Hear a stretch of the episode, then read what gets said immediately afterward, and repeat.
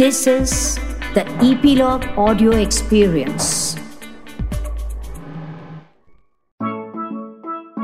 नन्ही दुनिया के प्यारे बच्चों जानते हैं आज की यह हमारी पचासवीं यानी फिफ्टियथ कहानी है।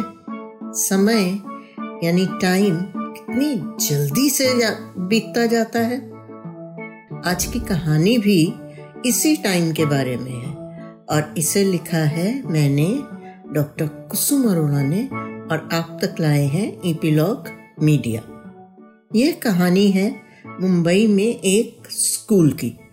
इस स्कूल में ज़्यादातर विद्यार्थी यानी बच्चे अमीर फैमिलीज़ के थे। बच्चों की तरह ही लड़ते, चिढ़ाते और खेलते।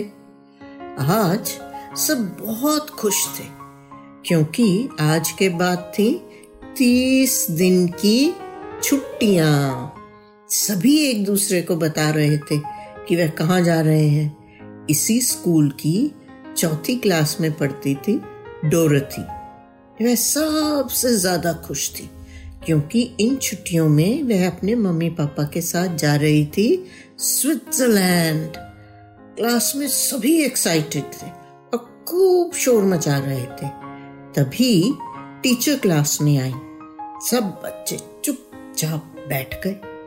टीचर बोली, एक महीने की छुट्टियाँ हैं, आप सब खूब एंजॉय करना, पर आप सबके लिए एक इम्पोर्टेंट होमवर्क है।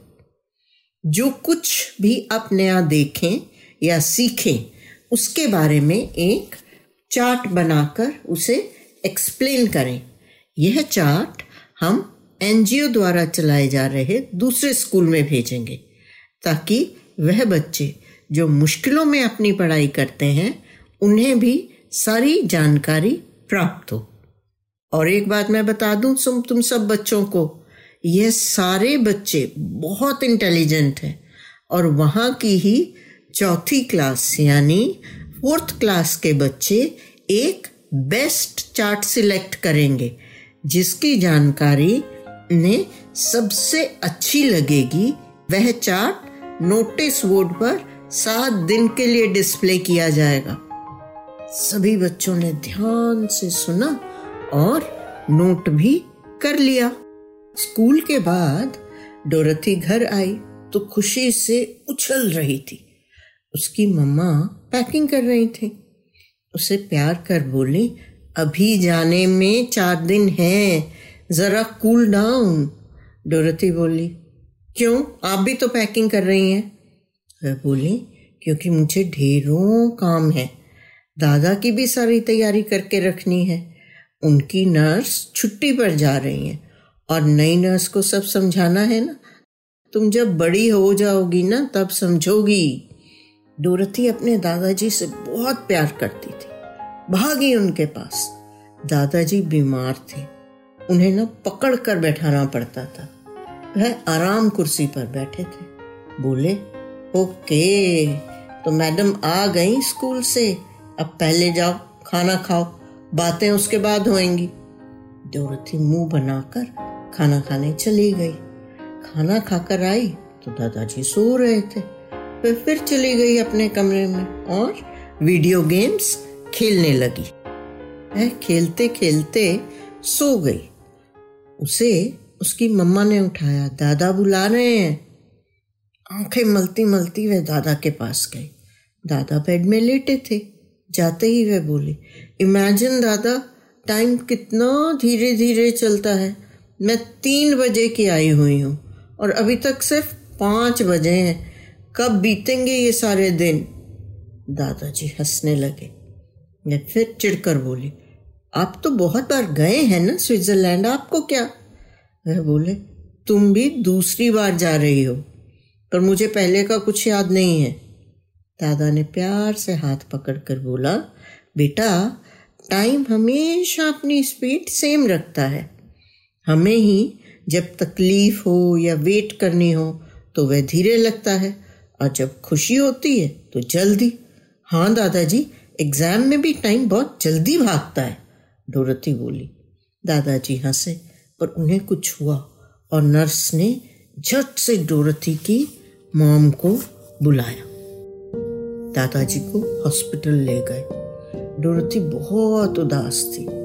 स्विट्जरलैंड कैंसिल हो गया पर उसे दादाजी की चिंता थी।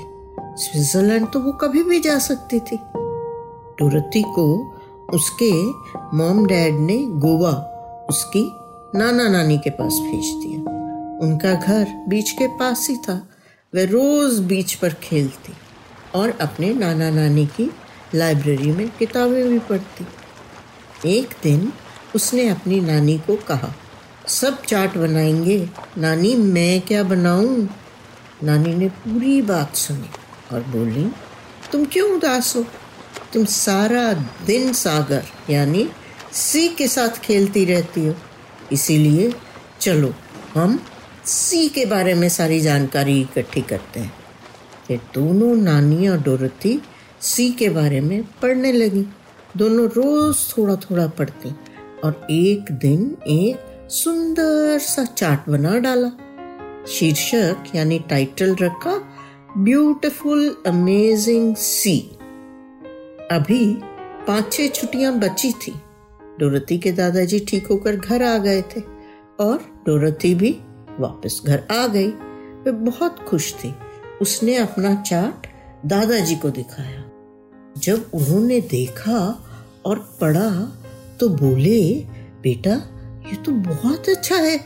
मुझे नहीं पता था, समुद्र में एवरेस्ट से भी ऊँचा पहाड़ है। हाँ बच्चों, ये सच है। मोआना किया एक ज्वालामुखी, यानी वोल्केनो है। हवाई आइलैंड पर। यह तेरह हज़ार सात सौ छियानवे, यानी thirteen thousand seven hundred ninety six feet समुद्र से बाहर और उन्नीस हज़ार सात सौ फीट यानी nineteen thousand seven hundred feet समुद्र के अंदर है, यानी एवरेज से लगभग दस हज़ार फीट ज़्यादा। ऐसे ही और भी खूब सारी जानकारियाँ उसने चार्ट में दी अब डोरती को स्कूल जाने की जल्दी थी। टाइम फिर धीरे धीरे चल रहा था, पर स्कूल जाने का दिन भी आ गया और चार्ट सबमिट भी हो गए। सभी बच्चे खुश थे। चार्ट्स क्लास में भी डिस्कस किए गए। अब आप गैस करिए किसका चार्ट सबसे पसंद किया गया? हम्म डोरथी का। और एनजीओ के स्कूल के बच्चों को भी ब्यूटीफुल, अमेजिंग सी ही पसंद आया। और डोरथी का चार्ट नोटिस बोर्ड पर लगा सात दिन के लिए। डोरथी स्विट्जरलैंड को तो भूल ही चुकी थी। अब आप भी ज़रूर गूगल जाकर सी के बारे में पढ़िएगा। हम्म?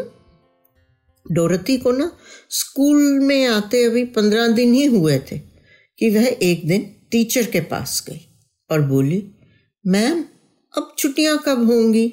मैं और नई इंफॉर्मेशन शेयर करना चाहती हूँ. मैम हंस दी बच्चों, आपको भी छुट्टियाँ पसंद है ना सबको? हम्म छुट्टियाँ तो सभी को अच्छी लगती हैं और आप जानते हैं, आपकी नन्ही दुनिया की कहानियों को भी छुट्टियाँ अच्छी लगती हैं। इसीलिए नन्ही दुनिया अब थोड़ी सी छुट्टियाँ ले रही है। और हम आपसे फिर मिलेंगे एक ब्रेक के बाद और ढेर सी नई कहानियों के साथ।